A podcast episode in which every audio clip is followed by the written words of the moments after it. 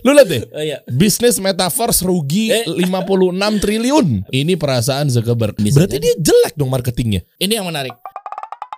Kita kasih solusi. Mas Ipul. Waduh, ini pakar marketing katanya. Coba kita tes ya. Produk dulu apa market dulu? Waduh, baru mulai udah diajak berantem ya Bang Den. Jadi by the way kita kemarin di Zahir Business Conference eh, sengaja mungkin dari Zahir tuh nggak tahu kenapa ya akhirnya ditumplek-blek kita berdua jadinya Dibikin mung- berantem ya. dibikin berantem. Jadi gini teman-teman, memang kalau untuk perkara ilmu dunia gitu ya, kita kan bisa ambil baiknya buang buruknya dan sebenarnya masing-masing pendapat beda-beda ya sah-sah aja. Yes. ya kan? Ya, terkadang tapi kita serunya itu adalah eh, dengan berbedanya pendapat eh, jadinya akhirnya me- me- memberikan insight dari segala arah gitu buat teman-teman. Produk dulu apa market dulu? Woi, aku kan orang marketing nih. Ah, oke, coba. Ya marketing dulu dong. Oh, Marketing dulu dong. marketing dulu ya. Oh, iya. Market dulu ya. Iya. Kenapa? Kenapa nggak produk dulu? Coba ya. Aduh sebenarnya gue sama lagi. gue juga mar, gue juga market dulu lagi. Eh, udah, udah, udah. Gue pengen coba dua arah mewakili teman-teman ya. Oke, Kenapa nggak produk dulu? Percuma ada marketnya, tapi kalau nggak ada ada produk, produknya. mau jual apa? Nah. ah, Nah, nah. Nah, ini yang perlu dilurusin Bang oke. Jadi, kebanyakan orang berpikir, nah ini bukan hanya kebanyakan orang ya, rata-rata UMKM itu biasanya Hmm. kalau bisnis Hmm, dia bikin produk dulu. Rata-rata rata-rata bikin produk dulu. Oke. Terus baru mikir aku jualannya gimana ya? Promosinya gimana ya? Oh, Oke. Kayak dia eh, bikin kerudung, hijab atau bikin bikin makanan eh yang penting jalan dulu, bismillah dulu lah gitu. Terus baru mikir aku nanti pemasarannya gimana? Nah, ini kadang yang yang yang menurut eh, menurut saya sendiri ini perlu diluruskan gitu ya. Mm-mm. Karena eh, sebelum kita berbisnis pun sebenarnya marketing itu sebenarnya sudah ada. Sebelum bisnis marketing udah ada. Harusnya iya. Kenapa? Ya, ini yang perlu diluruskan. Eh. Katanya Peter Drucker ya, Bapak Bapak Maha Guru Manajemen Dunia gitu. Bapaknya eh Bapak marketing eh, internasional ya. Bapak marketing internasional. Dulunya beliau itu dikenal sebagai eh, guru manajemen. Tapi Hmm. saya senang mengambil insight-insight beliau yang eh, sangat efektif ketika menjelaskan satu hal, terutama dalam bidang marketing dan sales. Kalau marketing harusnya Seth Godin dong. Ada Kenapa? Seth Godin. Eh, Ya. tapi nyambung. Nanti eh, itu ujungnya nyambung. Ternyata ada benang merahnya. Oh, Oke. Jadi gini, Peter Drucker itu mengatakan, karena tujuan bisnis itu adalah menciptakan customer. Mm-mm. Makanya dalam bisnis itu ada dua hal yang paling penting. Sisanya itu support atau cost. Katanya Drucker kayak gitu. Wah, wah, Eh, wah mancing ribut ah. nih. Ini anak-anak selling nih. Mana nih Kang Dewa, Kang Dewa mana nih Kang Dewa? Kang Dewa bisa Japri. ya. Jawab ya. itu yang diomongin Drucker seperti itu. Kenapa dia Oke. bilang seperti itu? Karena ketika sebuah bisnis itu didirikan, maka dia harus punya arah yang jelas dulu. Bisnis itu mau mensolusikan apa? Nah, ini yang penting di situ. Berarti angkat problem ya? Angkat problem Hmm. dan untuk problem ini, untuk menemukan problem yang tepat, yang mau divalidasi, yang mau disolusikan itu harus punya market riset yang kuat. Oke. Nah, itu sebenarnya alasannya di situ. Kita mulai pertumpahan darah. Enggak enggak gini gini gini gini guys. Ini beliau luar biasa Mas Ipul ya, bareng sama Dokter Indawan Nugroho, ya kan? E- e- Oke. Eva Pora sama siapa Mas Aris Ada ya. Mas Haris, ada Iya Mas kan? Isan. Dan beliau juga masya Allah gitu kan beberapa korporasi juga dipegang gitu kan artinya fokusnya pada marketing. Hmm. Nah sekarang mungkin teman-teman branding sama teman-teman selling akan akan soalnya bisnis itu pondasinya kebagi menjadi tiga versi saya ya ada branding, marketing, selling dan tiga-tiganya iya, punya iya. assignment atau tugasnya Iya. masing-masing kan. Iya, masing-masing punya. Nah, kalau kemarin mungkin saya hormat pada guru saya Pak Bi gitu kan udah bahas branding di sini. Kang Dewa pernah bahas selling, juga Selling. di sini. Sekarang kita oprek-oprek marketing nih ya. Pengen tahu nih sudut pandang orang marketing gimana? Penasaran ya teman-teman ya. Oke, terus lanjutin lagi. Akhirnya Peter Drucker gimana tuh punya metodenya? Ya, Peter Drucker itu menggabungkan dua ya. Kenapa ada marketing? Kenapa ada inovasi? Dia bilang dua elemen itu yang penting. Jadi Peter Drucker itu melihat Hmm. kalau Anda mau menjalankan bisnis, pertama temukan dulu problem yang ada di market. Artinya apa? Kalau kamu nggak bisa menemukan problem, problem yang ada di market, artinya ya udah nggak perlu dibikin solusinya. Kalau nggak ada solusinya, ngapain bikin produk? Ngapain bikin bisnis? Oh, oke. Cara berpikirnya seperti itu. Oke. Nah, yang jadi masalah adalah kadang kalau kita memulai bisnis itu langsung start aja. Kadang eh, kalau misalnya di Evaporek itu kan ev- ek- ekosistemnya ada 70 ribu UMKM ya. Hmm. Jadi ketika kita tanya ke sana, ketika webinar-webinar, Sorry mas, hmm, di sini. eh, Hmm. Ketika webinar-webinar Hmm. itu mereka eh, responnya beda-beda gitu. Hmm. Dulu pas mulai bisnis itu riset dulu atau langsung jalan dulu. Hampir 80% ke atas jawabannya adalah jalan dulu. Kenapa jalan dulu? Karena lihat ada teman lain yang sukses. Nah, itu nggak bisa dipungkiri karena rata-rata Iya. UMKM seperti itu. Kenapa? Mereka butuh proof dan mereka jarang memulai dari sesuatu yang benar-benar dari nol. Mencari problem, terus kemudian bikin solusi, terus ngecek apakah solusi mereka ini benar-benar solving problem atau enggak. Kalau enggak cocok diperbaiki la- eh, diperbaiki lagi. Ini yang mereka belum sampai. Karena memang kita paham ya, Hmm. untuk sampai ke tahapan product market fit. Nah, ini kan marketing itu sebenarnya kan yang paling berat itu justru dari mulai menemukan problem, merumuskan solusi, melakukan iterasi sampai ketemu product market fit. Product market fit itu apa sih? Product market fit itu adalah momen di mana produk mereka ketemu sama customer yang pas, Cocok gitu ya. yang cocok, Hmm. seneng sama value produknya, problem mereka solve dan mereka punya duit. Nah, problem market fit itu perpaduan antara hal-hal itu. Hmm. Jadi, profit dari customer itu bisa untuk biaya operasional bisnis mereka. Oh, Oke, contohnya apa contohnya? Yang produk market fit banget yang yang betul-betul eh, pas sama konsumen atau momentumnya. Sebenarnya teman-teman eh, kalau contoh global udah banyak banget ya, hampir Hmm. eh, rata-rata produk eh, brand-brand gede dunia itu udah pasti produk market fit lah. Apa tuh? Contoh. Apple udah pasti lah. Hmm. Ya, it- itu rata-rata kalau brand udah udah sustain di atas lima tahun rata-rata itu mereka sudah menemukan produk market mar- Hmm. udah menemukan produk market fit. Yang baru yang baru anak-anak Nah. baru, brand-brand baru. Eh, banyak lah kalau misalnya yang belum mencuat. Aku melihat ada satu bisnis baru yang ini ya eh, kayak e-fishery. Hmm. E-fishery itu yang bergerak eh, bergerak di bidang Iya. perikanan. Iya tahu. Itu adalah eh, kenapa aku kagum banget. Itu adalah salah satu startup yang dia nggak pakai bakar duit, Hmm. tapi growth-nya luar biasa.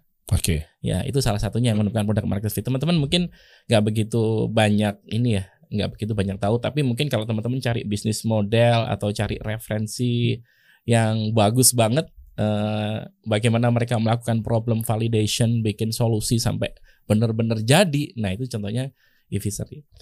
Eh, sebenarnya tem- bisnis teman-teman yang lain itu juga rata-rata yang udah di atas lima tahun itu rata-rata sudah menemukan produk market fit. Cuman yang jadi pertanyaan di sini adalah tidak ada produk market fit yang benar-benar statis. Masa Artinya, artinya kalau, Oh. kalau sekali kita menemukan produk market fit, Hmm. belum tentu itu akan selalu relevan dengan waktu.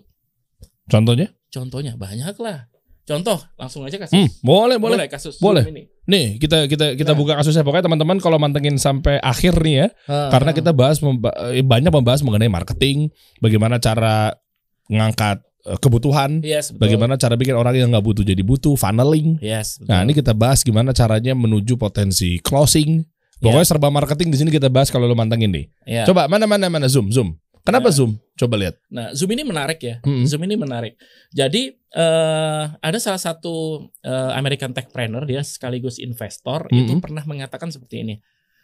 Salah satu faktor terbesar dari sebuah bisnis eh, ketika dia bisa dengan mudahnya melewati produk market fit dan bisa melakukan scale up itu Mm-mm. salah satunya adalah timing. Oke. Nah, timing. Dan Zoom ini adalah salah satu proofnya. Proofnya bagaimana si Eric Yuan, si foundernya ini benar-benar melewati fase itu.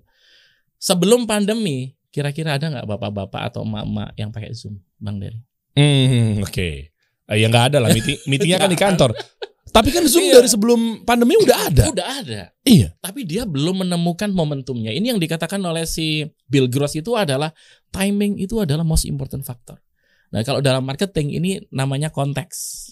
Oh iya. nah, iya konteks. Iya, nah, iya, iya. ngomongin gara-gara timingnya pas dia menemukan produk market fit ini. Nah, produk market fit ini adalah bagian eh, dari konteks itu tadi. Hmm, konteks. Oke. Jadi market marketer itu sebenarnya kalau saya bilang itu ada sebenarnya konteks designer. Bagaimana dia melihat satu problem, kemudian dia bikin solusi Nah, bagaimana solusi ini diluncurkan pada waktu yang tepat? Nah, ini adalah tugasnya dari marketer di, di seperti itu. Hmm. Karena dia terlalu cepat atau terlalu lambat, itu operational cost-nya akan terkuras habis. Oke, coba kita lihat datanya. Nah, Zoom ya. Zoom ini menarik ya. Oh, Zoom ini menarik ya. Ini jadwal eh, sebenarnya data ini di, di, di- diluncurkan di setelah ini ya proses pandemi berlangsung ya. Mm-mm. Di sebelum 2020 begitu eh, jarang lah orang yang pakai Zoom. Paling orang-orang yang punya kantor cabangnya di luar negeri gitu, Mm-mm. atau mungkin di kota-kota gede dan dia eh, ketika untuk meeting harus menghabiskan banyak operational cost itu baru pakai Zoom. Gitu. Ya. Tapi di luar itu emak-emak anak SD, SMP nggak kenal yang namanya Zoom. Iya sih. Bahkan kakek-kakek gitu, gara-gara dia nggak bisa ketemu silaturahmi Idul Fitri pakai Zoom antar kota. Iya iya Nah, benar. Apalagi Google Meet ya. Google Meet. Nah, Waktu itu kan juga betul, padahal sudah ada duluan. iya. Tapi gara-gara timingnya nggak pas gitu, akhirnya ya gitu-gitu aja. Tapi begitu timingnya pas, nemu momennya, nemu momentumnya yang katanya Bill Gross, timingnya ini udah kena banget ya akhirnya boom. Sama seperti Zoom ini. Hmm. Zoom ini ketika pandemi pas lagi hype-hype-nya itu saat kekayaannya Eric Zuan itu naik 5 triliun hanya dalam seminggu. Ajib, ajib, ajib, ajib. itu kalau divaluasi ya nilainya Zoom itu eh, le jauh lebih gede dibandingkan 5 maskapai terbesar dunia digabungkan. Divaluasi, divaluasi atau revenue-nya? divaluasi. Divaluasi. Valuasi Zoom-nya itu sendiri lebih gede dibandingkan mereka dikeroyokin. Karena Dia kali berapa dari revenue ya? Valuasinya? 3, 5. Uh, segituan kali ya. Iya, segituan kali ya. Hmm. Uh, karena gini, rata-rata kan maskapai pada anjlok nih, hmm. gara-gara demand uh, pariwisata yang turun banget. Nah, sedangkan Zoom berbaliknya. Oh nah, iya nah, benar. Gapnya semakin gede kalau di, di, di grafik itu. Coba kan lihat ya. Oh iya dahsyat men. Uh, mereka ngeslope, mereka turun banget yang maskapai. Maskapai ya karena di pandemi ya, kan maskapai Lufthansa, tutup KLM, tuh ya. Delta, hmm. American Airlines dan lain-lain. Tapi zoomnya sendiri makin naik. Nah sekarang nah itu kan momen hype-nya Zoom. Mm-mm. Sekarang eh, momennya Zoom sudah kembali ke ini yang awalnya karena sudah dia sudah menemukan fase stabilnya. Kalau ini kan fase hype-nya dia. Mm-mm. Gara-gara fase hype-nya ini dia ketemu banyak eh, customer, nemu banyak customer, sekarang sudah mulai stabil. Orang yang benar-benar berkepentingan menggunakan Zoom itu yang stay jadi customernya. Sedangkan yang mungkin oh aku sudah bisa ketemu customerku langsung nih, Hmm. nggak perlu pakai Zoom. Nah itu mungkin sudah sudah nggak pakai atau kayak saya gini. Saya sudah nggak seintens saat pandemi menggunakan Zoom, tapi saya tetap tiap bulan masih bayar iuran langganannya Zoom. Lumayan lah ya, 400 ribu rupiah. Ya, ya, setor. ya, ya. Udah jadi loyalis kali ya. Nah, tapi kalau ngomongin timing berarti bisa juga hal-hal yang negatif dong muncul ya. Jadi kalau Zoom itu kan pas timingnya tepat jadi akhirnya positif. Ya. Misalnya hal-hal negatif, meta misalnya, Ah iya, hancur kan? hancur. iya kan? Ya, Terlalu dini Betul. muncul juga bahaya men. betul. Iya, kayaknya kasus Meta itu ya. Heeh. Facebook ya memang mungkin karena ambisinya si Zuckerberg itu ya ingin memaksakan mendatangkan metaverse Iya. sekarang di mana semua infrastruktur belum kuat gitu. Akhirnya apa? Ya ada korbannya. Itu paling kalau nggak salah sekarang 11.000 ribu Iya. karyawan yang siap dipecat. Iya, barusan gue posting juga tuh 11.000 karyawan PHK men. 11.000. Emang eh Marzuki, eh Marzuki. Marzuki orang Wahyudi. Kan benderanya Oh, iya, iya, sama, iya. Oh, iya, biru putih juga, ya kan? Ya nih, lu lihat deh, Oh iya, bisnis metaverse rugi Eh. 56 triliun. 56 triliun. Ini perasaan Zuckerberg. Emang juga duit dia belum tentu lah. Banyak kan juga duit venture capital ya paling. Ah, iya. Iya kan, tapi tapi bisa rugi juga ternyata dia ya. Artinya gini, sekelas Mark Zuckerberg aja yang memang bisa dibilang mungkin bapak sosmed internasional lah. Mi- Bisa dibilang seperti itu ya karena versi saya tuh mengatakan seperti itu karena dia pelopor-pelopor yang betul-betul sosial media begitu keluar dan sustain sampai sekarang. Yes. Kayak Live Connector, Friendster, Hmm. eh, MySpace, SoundCloud dan lain sebagainya kan Udah Iya. almarhum. ya? Iya iya kayak gitu kan. Nah artinya eh, makanya dikatakan dia padahal kuat lah Hmm. untuk di ranah sosial media. Hmm. Tapi gagal juga ya. Bisa Berarti jadi. dia jelek dong marketingnya. Oh. Coba, apakah Anda lebih pintar dibanding Mark Iya Zuckerberg? enggak juga. gitu. Loh, Iya, enggak tadi juga. tadi masih belum bilang katanya Eh. harus timing. Iya. Masa seorang Mark Zuckerberg nggak mikirin Oh, timing? ya pasti. Tapi maksudnya gini, setiap pebisnis itu bisa jadi dia mengambil keputusan yang salah itu biasa gitu. Oke. Sama kayak misalnya kasus-kasus sederhana lah kayak misalnya e-payment gitu, e-payment gitu, alat pembayaran digital. Kalau sekarang siapa sih yang nggak kenal GoPay, OVO, Hmm. atau alat-alat pemba- pembayaran digital yang Dana lain ya. gitu. Iya. Tapi sebenarnya kayak misalnya di Indonesia, kalau menurut Bang Dery itu sebenarnya ada mulai tahun berapa kira-kira? Eh, dompet, Eh, e-wallet, Iya, e-wallet adanya atau boomingnya? Adanya dulu. Aduh, adanya mah ya nggak nggak lama-lama kali nggak tahu ya. Ah, iya. Jadi kayak misalnya eh ada kayak misalnya Tcash gitu ya. Mm-mm. Dulu kan link Oh aja iya iya iya iya iya iya iya. iya. Tcash itu 2006 loh. Oh iya benar. Gue baru ngeh lagi. Iya Ya. iya iya iya. iya. Ya. Tcash itu 2006. Tcash itu 2006. Tetapi kenapa belum bisa booming? Karena timingnya belum dapat. Ah coba behaviornya market zaman sekarang kenapa timingnya nggak dapat? Nah. Karena orang-orang perilakunya biasa beli tiket atau beli bayar Nah, apa pun gini, itu ini, di. ini yang menarik. Hmm. Jadi ketika kita ngomongin marketing itu nggak bisa eh, kita membahas hanya dalam satu hal.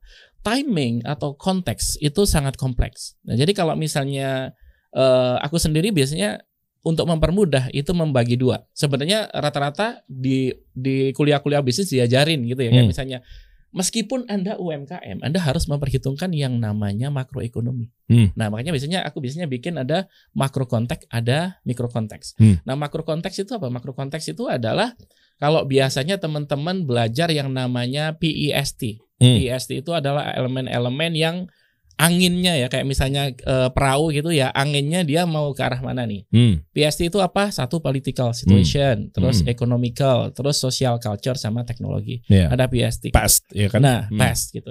Nah, dompet digital pada tahun 2006 itu mungkin ekosistemnya belum kebentuk. Hmm. Nah, kalau sekarang kan aku pakai GoPay. Aku pakai GoPay itu kenapa gampang? Karena aku biasanya bayar cash dan itu ribet. Oke. Ya. Problemnya itu tuh. Ah, iya. Hmm. Itu ribet kan? Hmm. Teknologinya sudah ada, ekosistemnya sudah ada, timingnya sudah siap duluan.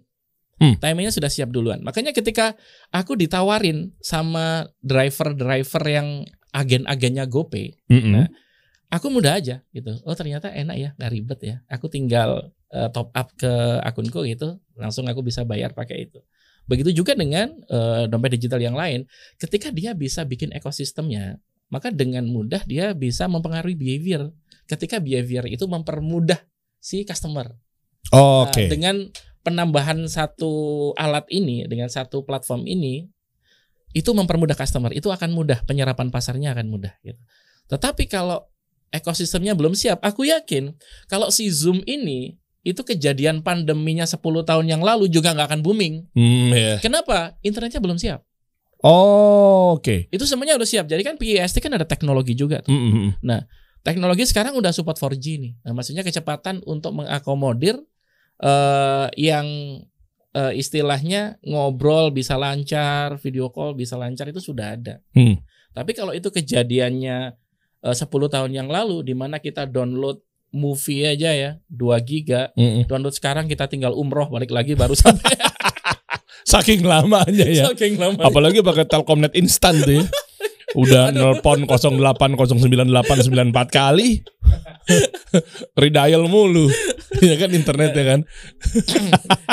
ya ya ya, ya, kebayang. Gini, Mas, artinya timing ya dan ini ini ini menjawab eh, Mas Ipul eh, bilang bahwa market dulu ketimbang produk dulu. Yes, betul. Dicek dulu marketnya udah siap apa belum. Yes, betul. marketnya ada apa enggak. Iya, Marketnya berperilakunya kayak gimana. iya betul. Tapi gini, kok es kepal Milo gagal? Loh, Ah, iya kan booming kan, boomingan kan aja. marketnya udah momentumnya udah siap nih. Orang pengen cemilan, orang lagi misalnya puasa, jeger, hancur. Loh, bisa jadi. Karena Hmm. gini ya, bisa jadi. Padahal momentumnya dapat. Loh, ini harus harus di riset lebih dalam lagi lah. Sebenarnya kayak misalnya gini, orang butuh penganan baru Mm-mm. itu apakah dia butuhnya untuk men- menci- menciptakan sesuatu yang baru kayak misalnya geprek. Geprek itu viral tapi Iya. stabil. Dan dia pen- pe- penerimanya bagus banget gitu. Kenapa? Kenapa bisa begitu? Nah, itu berarti dia bisa mensubst- mensubstitusi, menggantikan eh, variasi dia yang sudah ada sebelumnya. Kalau biasanya cuma nasi goreng, bakso, Hmm. dan variasi makanan yang lain dan geprek masuk gitu, berarti bisa diterima. Tapi es kepal Milo, eh, dalgona, Wah iya Ya, tuh. banyak banget ya. yang Apalagi numpang lewat karena memang Hah. yang sifatnya itu orang cuma pengen variasi aja. Ya dia dia nggak ada komitmen kalau untuk sekedar pe- ini aja ya, untuk sekedar menghilangkan kebosanan ya setelah bosannya hilang pasti akan nyari yang baru lagi. Nah terus eh, nggak bisa inovasi dong. Tadi katanya marketing gandengan dengan eh, Inovasi, inovasi. Iya, betul. Ya makanya ketika ketika eh, market research itu adalah sesuatu yang lumayan kompleks gitu Hmm. ya. Kayak misalnya gini, aku mau bikin seblak aja gitu. Hmm. Aku harus paham nih eh, berapa total addressable marketnya, market nasional cemilan itu seberapa sih kira-kira ya? Gambarannya segitu. Ya. Gambaran snacknya cemilan satu nasional itu berapa? Kemudian market provinsinya berapa nih? Terus market seblak, eh, nanti kira-kira market seblak di satu kabupaten berapa nih kira-kira? Kalau misalnya aku masuk, itu kira-kira aku mau mensubstitusi atau eh, sebagai pelengkap. Pelengkap itu kayak misalnya tadi pengganti kebosanan. Itu harus tahu peran kita produk kita masuk itu seperti apa. Karena kalau kita mau mensubstitusi bisa jadi kita akan long lasting, bertahan lama. Tapi kalau misalnya cuman ini kayaknya hype-hypean, yang penting rame aja, yang penting ada aja. Nah, ini susah sekali kalau misalnya disuruh bertahan lama ya nasibnya akan sama dengan kepal-kepalan itu tadi. Oh, oh, oh, ya ya dapat dapat berarti kalau kita mundur jauh beberapa tahun silam gitu ya. eh, keberhasilan martabak tuh berarti cocok Oh, banget ya. martabak. Ya. Jadi benar. Iya kan? Nah. Soalnya dia cocok sama behaviornya orang-orang mungkin di saat malam-malam butuh cemilan sampai akhirnya dia dikenal sebagai makanan cemilan malam. Bisa Bahkan jadi. lucu dan anehnya ketika orang pesan martabak siang-siang misalnya atau pagi-pagi. Iya. Ah, itu kayak gitu nggak modelannya? Nah, iya. Jadi sebenarnya Dia kan inovasi tuh awalnya. Orang gak ada yang tahu martabak. Kok tiba-tiba bisa ada martabak gitu? Nah, harus ada acceptance. Jadi eh, selain jadi kan kalau eh, kalau kita ngomongin marketing, selain awareness itu kan harus ada recognition dari pasar juga. Mm. Jadi yang namanya product market fit itu nggak mungkin eh, kalau misalnya dia sudah dibeli gitu, terus kemudian katakanlah nggak cocok dengan lidahnya nggak nggak akan mungkin dilanjutin nih. Kalau misalnya martabak dia memang dirasa oh ternyata bisa jadi martabak itu adopsi dari India kan bisa Hmm. jadi. Ya. India apa Cina sih? Oh Hah? iya. Ya. Iya, kalau yang aku tahu sih eh, kayak eh, bangsa-bangsanya seperti biasanya dari dari India Iya gitu sih. ya. Yang jelas nggak dari Betawi karena kalau Betawi martabok. gue tabok sih, gue gedik sini. Nah, itu Oke. harus harus harus dicek juga nih. eh. Kira-kira eh, cocok nggak secara tes gitu. Terus bahan-bahannya tersedia nggak? Eh, itu biasanya biasanya kreativitas atau inovasi itu juga gara-gara ada resource yang tersedia. Kayak misalnya kenapa di tempat-tempat kayak Kalimantan, Sulawesi, variasi makanan olahan ikan itu banyak banget. Mm. Ya karena memang resource-nya melimpah gitu. Nah, bisa jadi martabak kepikiran, oh eh ada nih bahan, misalnya bahan Hmm. yang untuk dibikin yang kira-kira cocok dan habitnya cocok dengan orang-orang Indonesia yang suka nyemil. Nah, Hmm. bisa jadi dia melihat itu dan dia melihat mungkin variasi cemilan saat itu cuman gorengan. Ya, ini dan dia bisa gue. masuk ke situ. Hmm. Nah, kalau dia munculnya dia itu malah menambah value. Nah, itu. Ketika dia masuk dan menambah value yang ada di market, orang tambah seneng nih karena adanya pilihan itu. Nah, bisa jadi long lasting dia. Oke, dapat Iya sih. dapat ya, guys. Nah, sekarang kalau kita ngomongin marketing lebih lanjut, artinya kan di sana ada beberapa tugas-tugas yang lainnya untuk penopang sebuah bisnis ya. Iya. Ada branding, ada marketing, ada selling. Oh, ah, Ini kalau kalau orang marketing kita tanya ya, ah, ah. branding dulu, Ini mulai war lagi nih. mulai perang lagi nih, mulai perang lagi nih, mulai war. Marketing dulu, branding dulu, apa selling dulu? Marketing dulu. Kenapa? Mantep marketing dulu. Kenapa? Iya. Ini kita Abis mulai ini- debat Ah, dulu abis ya. ini nanti di WA Pak Bir. Kenapa marketing dulu? Iya, ya kan Kenapa? gini. Jadi gini ya. Eh paling mudahnya aku bukan bukan hanya aku bukan hanya aku orang marketing ya, tapi gini. Cobalah kita pahami eh, diagram Maslow. Jadi memang berangkatnya selalu berangkatnya orang itu dari pemenuhan fisiologis dulu. Jadi sesuatu yang basic-basic dulu itu akan dimenuhi. Nah, kenapa orang butuh diferensiasi? Kenapa butuh eh, istilahnya promosi dan lain-lain? itu akan muncul ketika eh, istilahnya gini. Persaingan sudah mulai kuat. Persaingan sudah mulai ketat. Sebenarnya kayak marketing itu membantu gini ya, membantu market mengetahui bahwa kita punya solusi dari problem mereka. Mm-mm. Nah, ketika muncul banyak opsi di market, semuanya pada komoditas semuanya. Eh, aku jualan beras, Bang Dery jualan beras, Mas Aldan jualan beras sama-sama berasnya, Hmm. dan market kena option paralysis, bingung dia mi- milih. Ini berasnya sama-sama nih nggak bisa dibedain nih. Nah itu biasanya muncul pentingnya branding dan lain-lain. Nah berarti branding dulu dong kalau gitu. Loh. Nah terus ngapain kita ke penetrasi ke market? Nah. Tapi kalau kan dipilih gara-gara brand. Loh, tapi tapi ingat ya, Kalau dia nggak punya brand gimana? coba ini ini kasus real, kasus-kasus Hmm. sekarang ya, kasus sekarang ya. Eropa kan krisis energi nih, Hmm. krisis energi nih. Oke. dia itu butuh banyak sekali eh, supply eh, kayak misalnya kalau di Indonesia yang lagi kita garap nih sama teman-teman asosiasi minyak jelantah eh, bahan bakar untuk biodiesel mereka Oke. artinya jelantah-jelantah itu sebagai komoditas tanpa brand dan lain-lain mampu kita kirim ke sana Karena komoditi, Nah, iya. artinya sebenarnya kan kita kan prinsipnya gini Eh. bagaimana bisnis running kan Hmm. bisnis running bisnis kan untuk gedein aset kan. Nah, aset itu ada dua, aset tangible dan intangible. Nah, sebenarnya posisi dari branding itu adalah melengkapi aset secara keseluruhan. Oh Artinya jadi apa? branding hanya pelengkap. Nah, iya meskipun pada ujungnya, meskipun pada ujungnya ketika semua supplier bermain pada bidang yang sama, branding itu menjadi penentu. Tapi kalau tanya duluan kan, duluan ya marketing dulu lah. Karena marketing itu seni memahami needs, memahami problem, baru kita berikan solusinya. Nah, ketika menjadi yang awalnya blue jadi red, banyak kompetitor dan lain-lain. Nah, makanya butuh pembeda bagaimana produk kita difference-nya dibanding yang lain, posisinya dibedain. Lah berarti kalau semuanya marketing dulu misalnya apa segala macam kan bedanya apa? Kenapa kita harus pilih yang ini gara-gara semua juga bisa menyelesaikan masalah. Nah, Air mineral, lem mineral menyelesaikan masalah. Aqua menyelesaikan masalah ketika haus. Iya kan? ya, Nah terus kenapa kita harus kuatkan iya, seben- si merek ini gitu loh? Oke, sebenarnya ini kita bisa bisa pahami balikin lagi ke diagram Maslow Hmm. karena tidak semua orang katakan nih level kebutuhannya itu sampai self esteem gitu.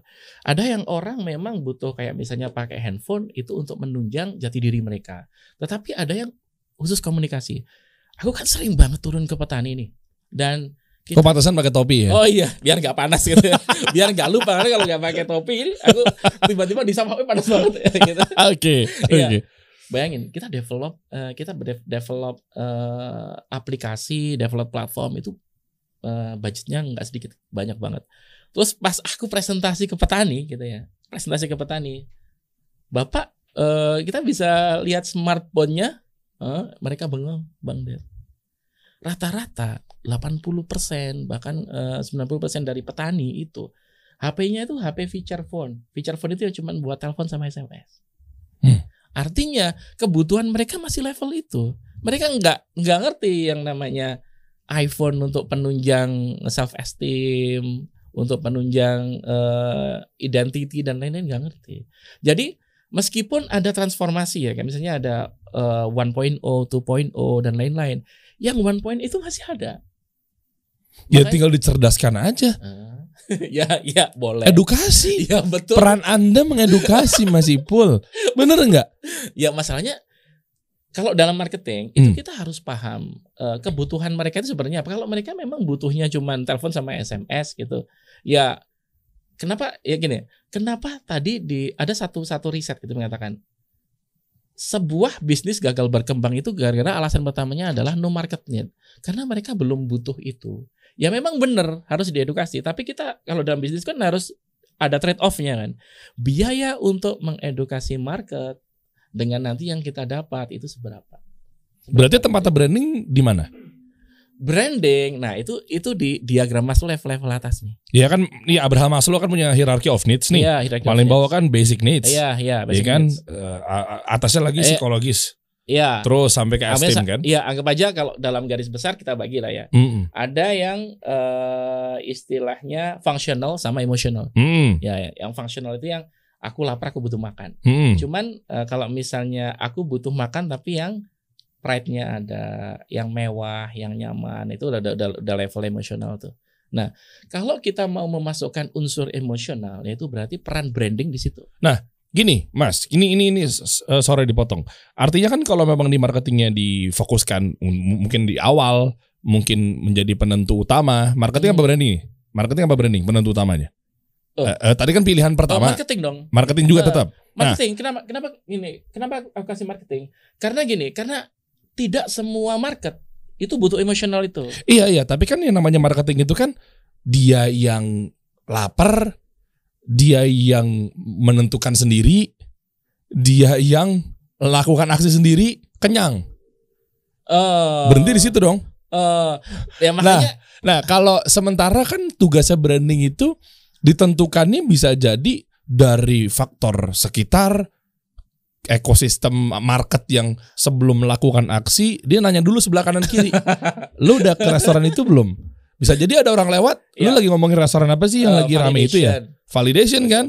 Tiba-tiba ketemu orang lain aja gara-gara orang lain bilang satu orang yang lewat numpang lewat padahal nggak kenal dia bilang kayak ih nggak ada B aja menurut gue buyar tuh nggak jadi menentukan apalagi melakukan aksi Iya, Kan- makan itu gimana tuh iya makanya ketika eh, sebuah bisnis itu makanya yang functional features ini harus fulfill dulu. Hmm. Eh, sebelum dia menambahkan satu add-on yang namanya emotional benefit itu. Hmm. Bawahnya harus beres dulu. Makanya nggak mungkin kita ngeloncat diagram Maslow langsung self esteem tetapi eh, bawah-bawahnya tidak terpenuhi nggak mungkin. gitu. Hmm. Nah, itu makanya eh, aku tetap kekeh sebenarnya. Nggak apa-apa, nggak apa-apa. Oh, iya nggak apa-apa. nggak apa-apa nggak apa-apa Heeh. Iya, dan intinya seperti itu sih Bang Der. Jadi Hmm. entah eh, kita menemukan market yang cukup eh, dia butuh fiturnya aja atau yang butuh plus emosionalnya itu nanti dari marketing yang akan menentukan. Aku menyasar kelompok ini, dia punya duit lebih nih.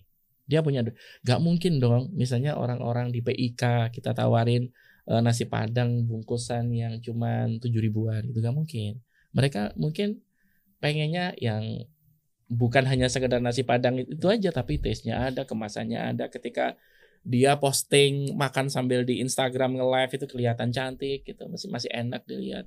Mereka butuh itu gitu, tapi tidak semua orang butuh itu masalahnya, Bang Dea. nah Nah, keputusan kita mau mengambil market itu atau tidak itu kan tugasnya orang marketing sebenarnya. Jadi saat market itu harus sudah ada itu. Tetek bengek, buyer persona dan segala behaviornya itu kan harus sudah sudah sudah beres di market research sebenarnya. oke coba kita bedah ya nih seru nih pintar masih belum nggak beneran bagus bagus bagus ini kita bedahnya gini Em, iPhone misalnya Hmm, hmm, hmm, iPhone. kalau pakai marketing orang dapat apa Oh, ya gini. Nah, coba Nah. kita bedah. Mau mau mau bedah kasusnya mau mau mana? Mau mau eh, iPhone iPhone, iPhone aja, eh, Rolex, iPhone aja lah. Kita yang yang mungkin eh, sama-sama yang pengguna. common ya. Oke, Iya. boleh iPhone coba. Sama-sama. Ya. Orang beli iPhone itu gimana prosesnya terjadi? Oh ya. Oh, kalau iPhone, Hmm. kalau iPhone gini. iPhone itu sudah membidik bahwa orang-orang yang beli produknya dia itu adalah orang-orang yang concern dengan esteem yang dengan harga diri, dengan sisi emosionalnya dia concern dengan itu. Makanya apa? Tidak ada pengguna iPhone yang tawadu. Misalnya dia pakai iPhone tapi casingnya Xiaomi nggak ada. Oke. Eh sorry sorry aku nyebutin. Iya nggak apa-apa, nggak apa-apa. Saya juga sering begitu kok. Oke. Nggak, Oh berarti nggak menurut. Mas Ipul Xiaomi jelek? Oh bukan, Oh, bukan. Xiaomi itu adalah Eh, eh, ada marketnya? eh, bukan, ada marketnya sendiri. Ah. Mereka sebenarnya dulu aku pengguna Xiaomi juga gitu, Hmm. pengguna Xiaomi juga. Itu fitur-fiturnya ada gitu. Cuman ada beberapa faktor yang tidak ada di situ. Eh, kenyamanan, terus UI-nya tidak sebagus iPhone, eh, tidak sebagus iPhone, flow-nya gitu nggak sebagus iPhone gitu. Nah, ada juga terus yang paling penting ekosistemnya. Ekosistemnya ada ekosistem secara digital, ada ekosistem secara emosional. Hmm. Ekosistem secara emosional itu sama kayak misalnya gini. eh Clubhouse gitu. Clubhouse dulu kan hanya untuk pengguna iPhone awalnya. Nah, itu salah salah satu eh, salah satu benefit-benefit yang eh, dimunculkan untuk menambah add value di iPhone. Oke. gitu. Misalnya seperti itu. Ya ya ya. Nah, itu eh kalau menurutku Bang, eh, Hmm. iPhone ini dari awal sudah dibidik orang bukan hanya beli fitur, bukan hanya beli function, tapi dia juga ada add-on emosionalnya. Makanya di sini branding dibutuhkan banget. Nah itu dia. Berarti keberhasilan iPhone kalau dari orang marketing gara-gara marketingnya. Oh ya, karena dari marketingnya dia Oke, melihat ada oke. unsur emosi juga di sana. Berarti Loh, katanya Loh, kan iya. marketing marketing itu adalah eh, inti dan dan dan dan Inti. kunci kan, kunci kan. Iya, betul. nah, berarti Anda beli iPhone gara-gara kena marketingnya. eh, yang di mana fitur, produk, gini, aku beli iPhone Eh. ya gara-gara itu tadi. Gara-gara apa? Gara-gara level atasnya Maslow. berarti Gara-gara- branding Loh, kuat. iya, iya. Anda bilang marketing yang kuat. Gini, Eh, maksudnya gini. coba ka- ka- kalau kalau marketing yang kuat berarti orang beli iPhone gara-gara keberhasilan strategi marketingnya dia. Eh, strategi marketing. Iya kan biasanya kalau marketing itu kan dapat apa? Biasa gitu. Oh ya ini beli ini, ini, beli beli ini beli belajar belajar iya beli jam ya. Rolex nih. Eh, Beli jam Rolex. dapat jam. Kalau kalau orang-orang selling tuh beli jam Rolex, ya dapat Rolex. Ah, dengan Dapat jam mahal. dengan segala kemewahannya. Iya, iya kan? Oke, ini Emasnya, dapat. ya.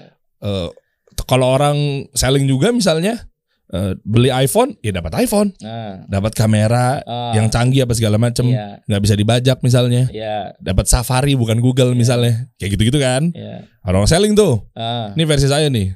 Kalau orang marketing kan dapat apa? Biasanya, oh kalau Rolex berarti dapat, oh ini investasi nih, iya kan? iya. Ini investasi nih. Ah, Kalau iPhone, oh bisa dapat endorse nih. ah, Kalau konten kreator, Ah. marketing nih. hmm.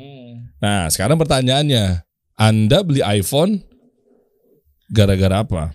Gara-gara brandingnya iPhone. Berarti brandingnya lebih kuat kan? Loh. Tapi bukan. Loh, Anda bilang marketing lebih kuat. Ah. Anda beli gara-gara brandingnya dia. Berarti branding lebih utama. Eh, gini ya. Aku, aku tet- bu- kalau untuk masalah Tetap itu, kekeh. eh, Tetap sebenarnya, ke marketing lebih kuat. Sebenarnya kita luruskan ya. Sampai sampai mencong tuh mikir di sini, Pak.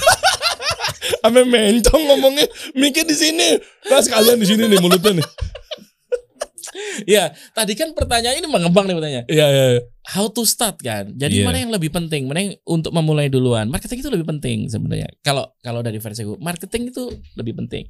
Tapi perkara apakah nanti marketnya dia lebih membeli karena emosionalnya itu udah dibidik sebenarnya dari marketingnya sudah dibidik. Kalau misalnya aku menyasar market menengah atas, itu pasti nggak mungkin. Cuman masalah fitur aja nggak mungkin. Berarti paket eh, Iya berarti dipikirin brandingnya dulu dong dan kuatin brandingnya nggak kan tadi Anda bilang nggak mungkin kalau dia nggak bidik di awal. Ah, berarti kan ada tahap sebelumnya yang nah. dia pikirkan. Eh, Oke, ini kan untuk kasus iPhone kan. Hmm. Tapi masalahnya di dunia ini kan nggak punya, nggak cuman ada iPhone.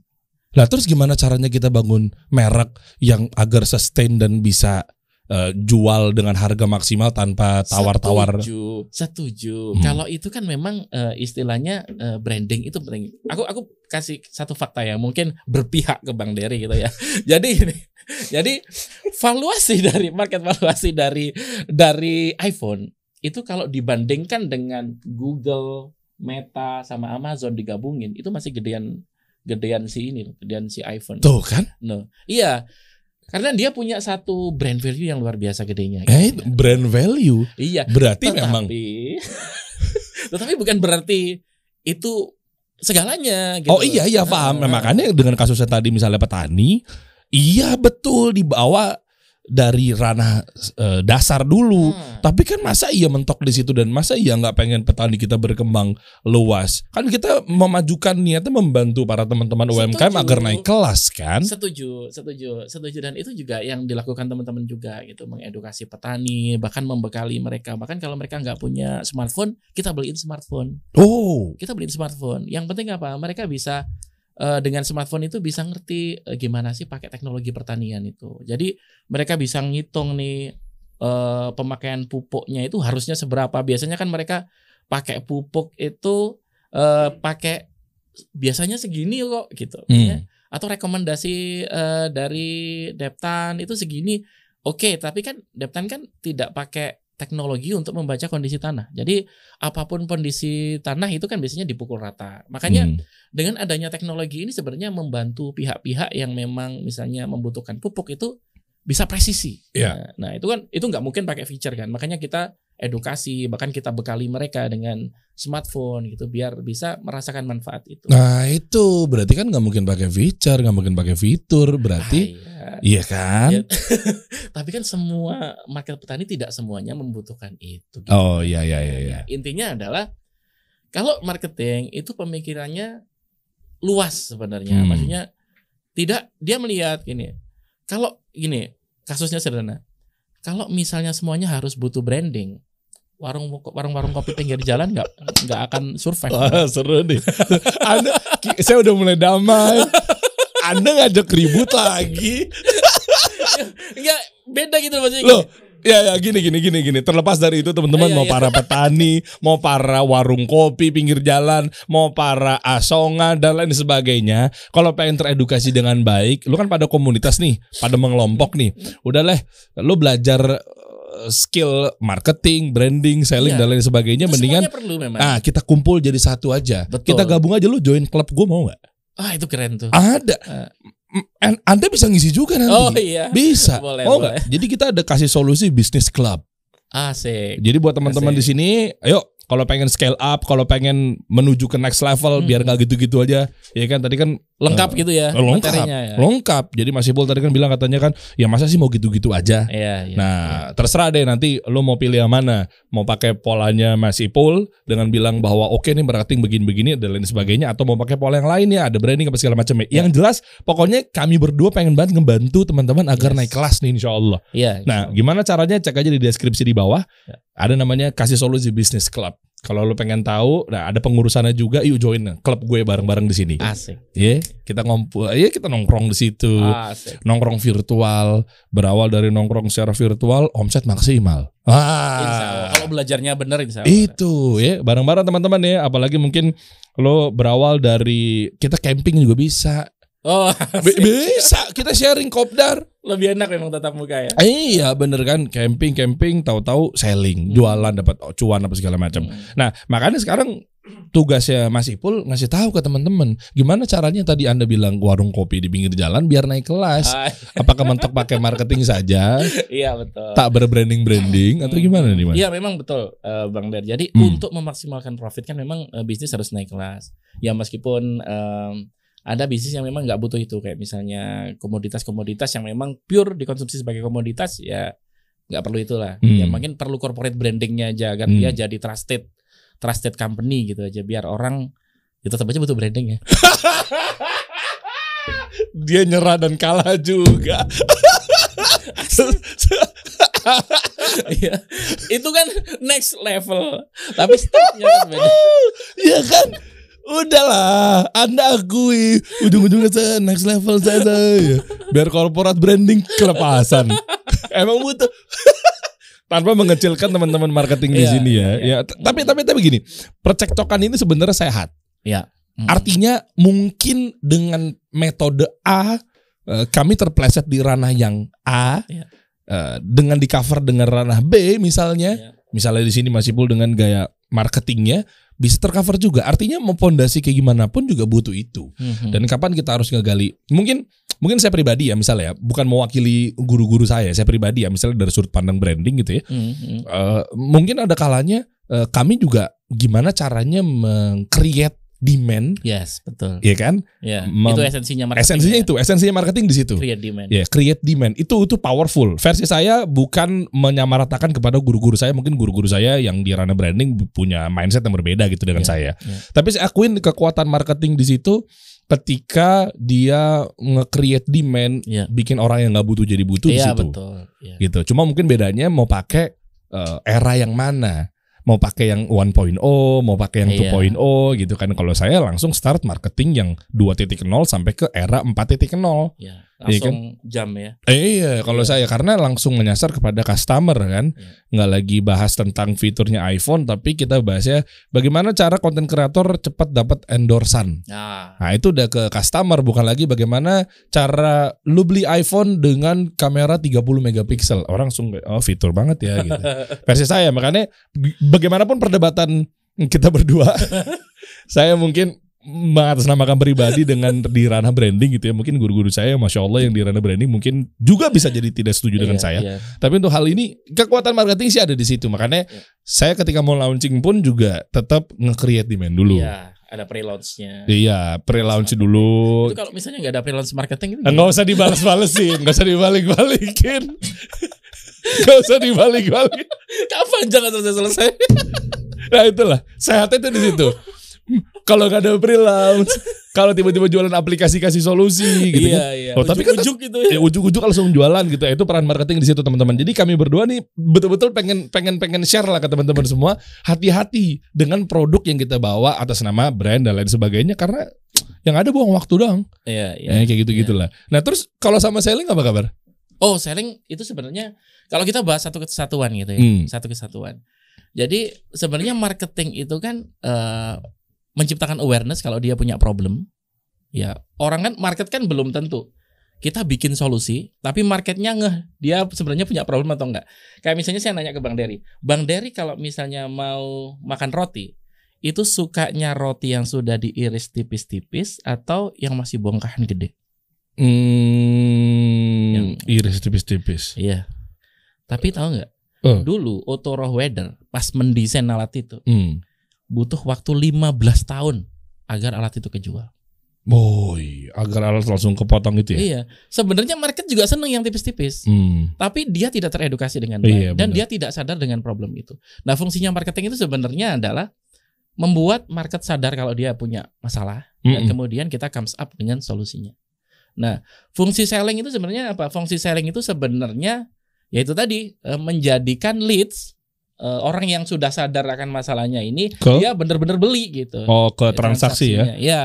Makanya ada sales trick atau sales eh, strategi dan lain-lain gitu lah ya. Nggak Ketika urgensi ini ya. mempermulus.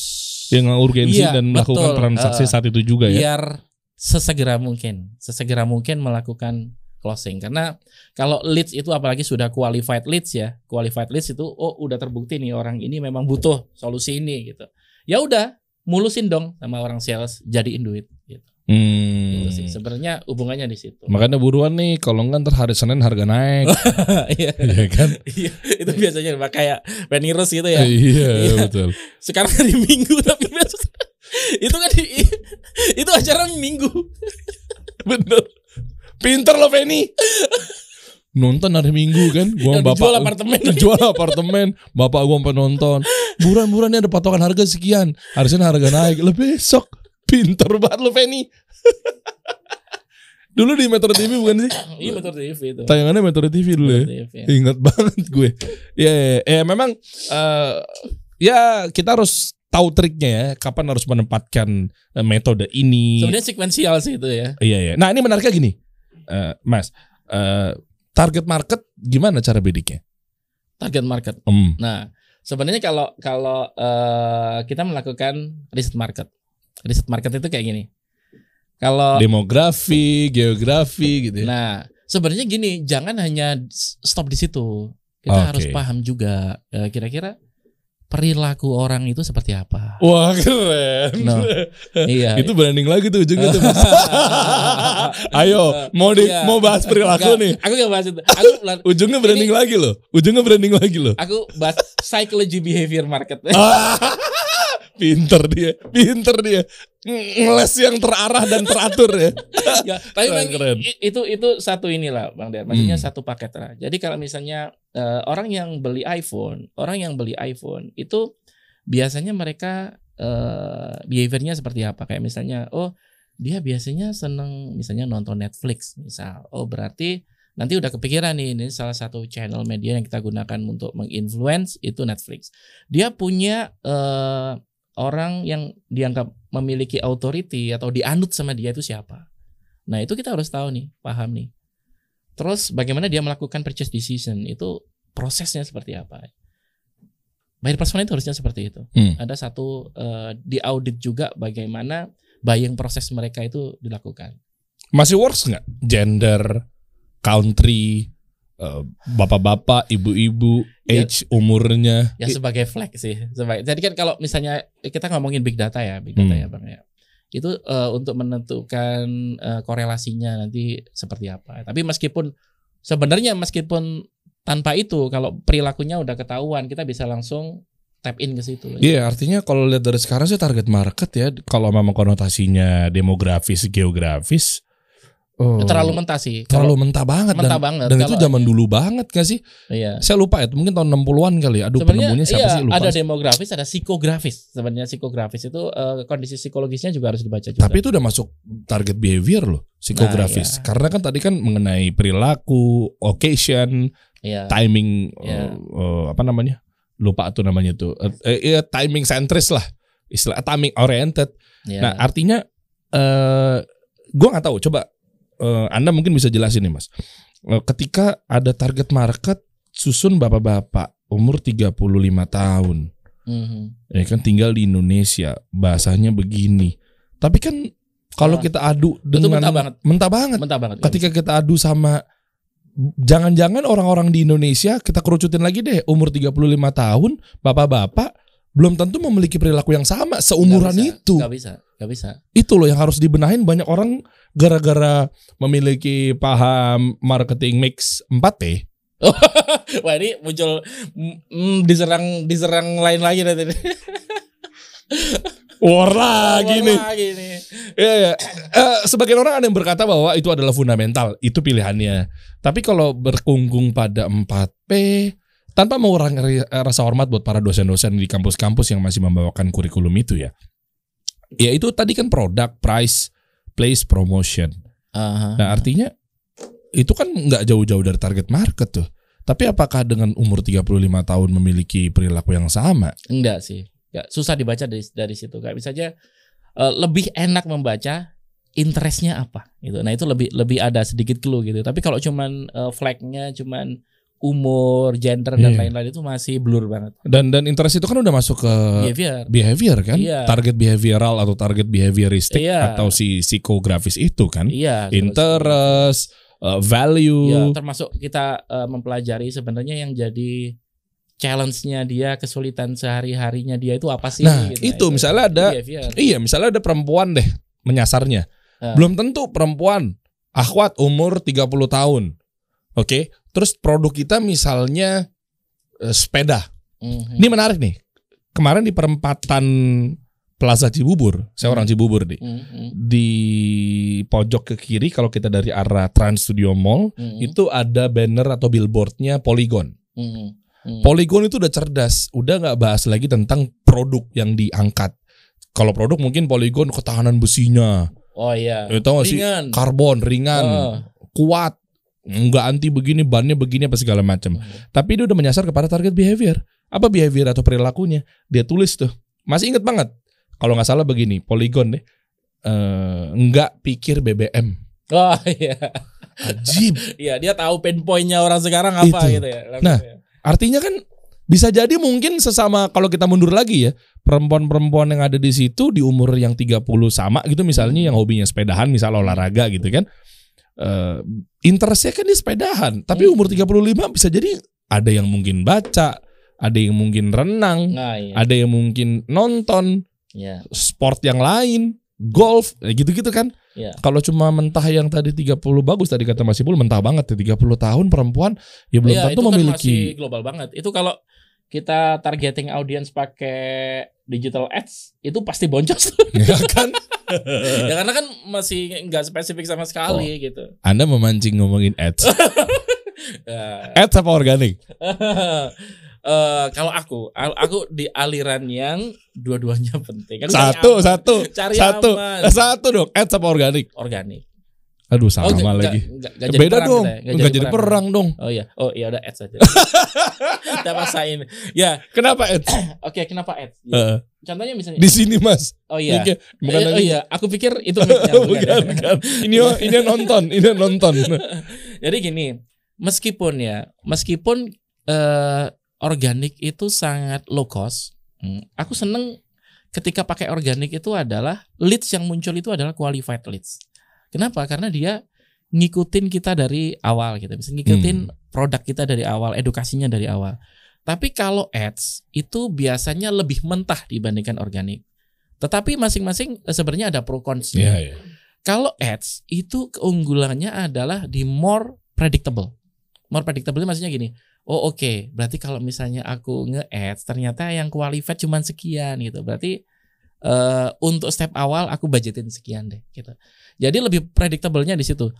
Kayak misalnya gini, aku akun IG itu cuman 11.000 ribu, cuman 11.000 ribu. Tapi Oh secara gede loh 11 ribu. iya, Hmm. secara reach itu satu minggu bisa kadang di 1,4 juta gitu kan. Kalau bagus banget itu bisa di 30 juta gitu. Tapi masalahnya nggak bisa aku prediksi. Itu organik ya, nggak nggak pakai ads ya segitu. Itu masalahnya. Padahal kalau misalnya kita ngomongin eh, kok apalagi dunia corporate gitu ya, Hmm. ada deadline. Kita dipaksa mencapai KPI KPI tertentu. Iya makanya berarti nge- nge-reach aja yang gede gitu ya. Reach yang gede. Tapi quality dari leads-nya harus dievaluasi lagi. gitu. Nah, terus ngapain buang budget marketing kalau ngejar Ya, itu kalau bah KPI. gimana? aku pinjam bahasanya orang digital ads ya. Itu namanya learning phase. Hmm. Iya, itu- Fase pembelajaran. Iya, saya, saya tahu arahnya tuh. Ya, ya itu memang eh, kalau ads memang banyak buang budget itu di situ. Mencari eh, kalau tadi itu targeting audience itu flag yang mana nih yang aku ambil nih? Hmm. Eh, titik apa? Yang centang-centang mana yang yang aku ambil? Biasanya nemuin winning patternnya di situ. Nah, Hmm, Oke, terus kalau untuk di era sekarang gimana strategi marketing yang works untuk teman-teman baru mulai? untuk yang baru mulai Hmm. saranku itu selalu mulai dari start small. Start small itu artinya organik dulu. Hmm. Bahkan kalau teman-teman mau ngonten, organik dulu nggak apa-apa. Organik dulu, teman-teman harus tahu ini kira-kira yang suka kalau di sosial media kan sudah dibekali dengan business insight tuh.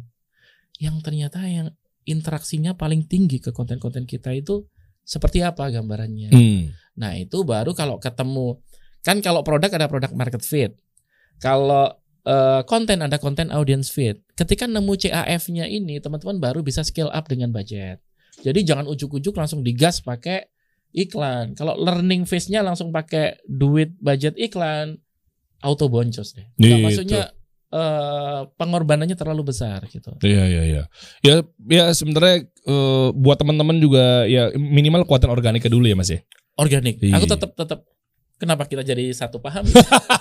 Niatnya dari awal janjinya berantem mulu ya. Tapi ya memang itu.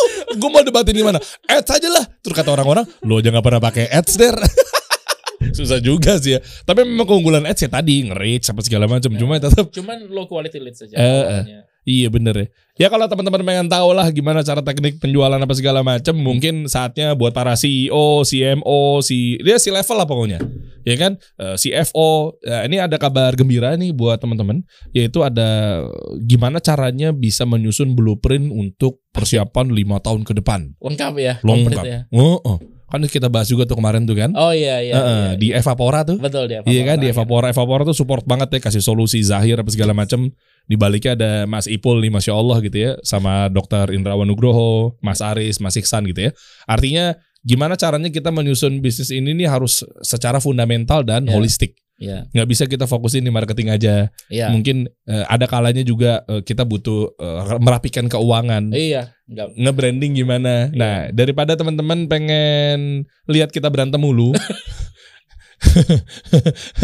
mendingan coba eh, asah kemampuan kita, skill kita buat para pebisnis semuanya. Hmm. Ya, saya ngundang nih buat para CEO, coba deh ikutin nih program ini. Ini camp 4 hari ya Hmm. dari tanggal 12, 13, 14, 15 di Novotel Bogor. Oh. Eh, insya Allah ada saya di situ, ada Dr. Indrawan Nugroho. Wah, ada. Itu sahabat Anda kan? Iya ya lebih dekat dengan Anda mungkin ketimbang saya. Oke.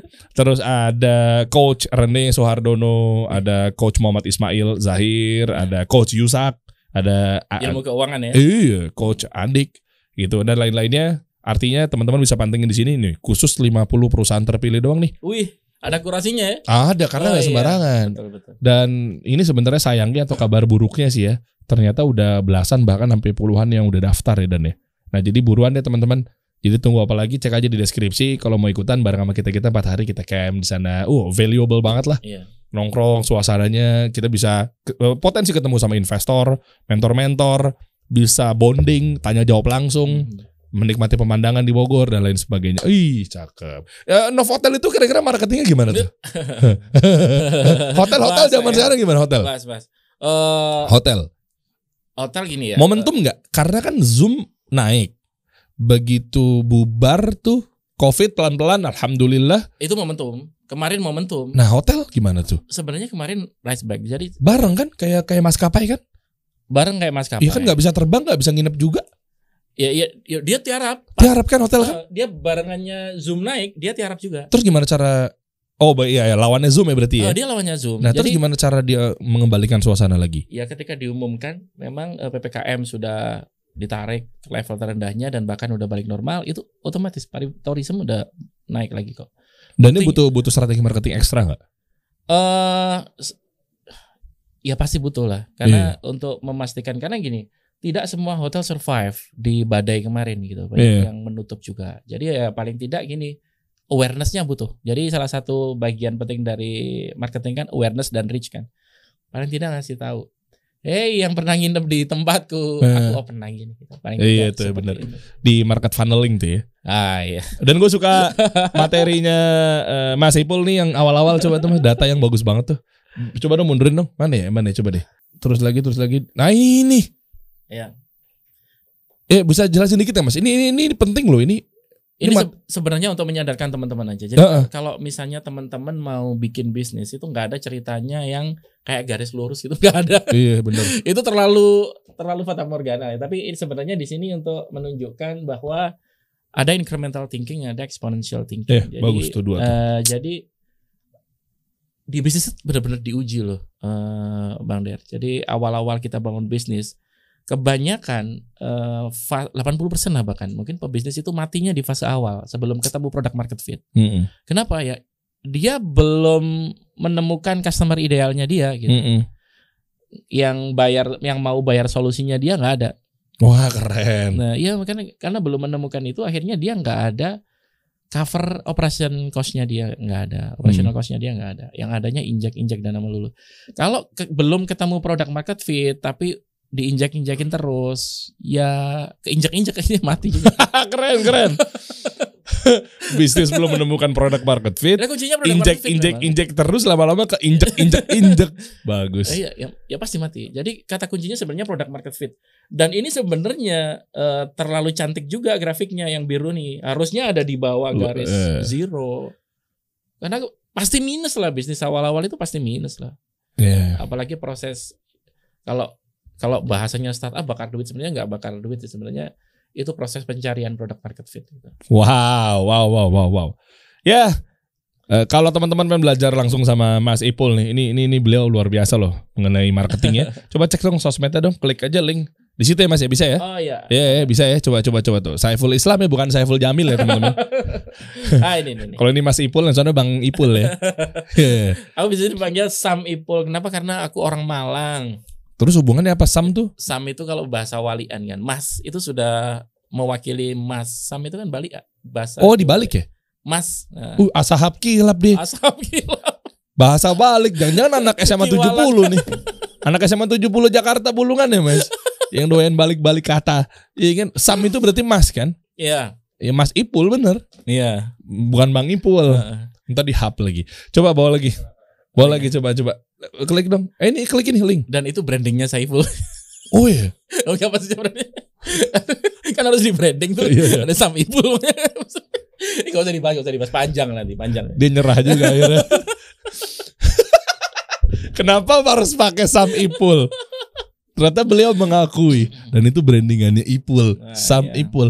Ya. Udahlah pada dasarnya memang branding lebih kuat dibanding marketing kan. Kenapa harus pakai branding? Karena kan suppliernya sudah banyak nih. Harus ada diferensiasi, positioning makanya pakai. Berantem lagi nih. Stop. ya itu. Positioning ada di branding loh. Iya, iya. Eh kan harus disusun sama segala macam. Cek lagi ya teman-teman ya. Kalau pengen tahu tingkat eh, keberanteman kita sampai mana, teman-teman komen di bawah mau ada part 2 gak nih? ya, ah, teman-teman bisa belajar ya langsung deh. Oh ya, Oh ini, inbound. oh ini grup grup Telegram. Jadi teman-teman kalau eh, ada di ini aku bikin udah kurang lebih empat tahunan ya. Jadi Mm-mm. materinya udah banyak banget sebenarnya di situ teman-teman kalau bisa ini ya. ke atas kan? Kalau Bisa di scroll scroll ke atas ya? eh, Hmm. bisa scroll atas itu panjang banget ceritanya. Wih, boleh dong join. Oh boleh dong. Iya, teman-teman bisa nih ada penambahan dua grup baru nih teman-teman nih. Ini menurut saya sol- solusi banget ya. Yang Hmm. pertama ada inbound strategy, masuk aja gabung di Telegramnya dan kedua Iya. kasih solusi bisnis club. Hmm, Nah itu ada klub juga tuh di situ, udah ada ribuan Iya. orang juga yang hadir di situ. Teman-teman kita belajar bareng-bareng deh Iya. agar eh, UMKM. Saling melengkapi lah ilmunya. Iya benar. Makin komplit gitu. Iya saling melengkapi lah meskipun mungkin kita Meskipun- banyak perangnya, Iya. mungkin meskipun banyak ketidaksetujuannya, tapi ya Perbedaan pendapat adalah rahmat. gitu. Ya ya ya berbeda pendapat. Saya pun sama Coach Rene ya hadir Iya, di iya.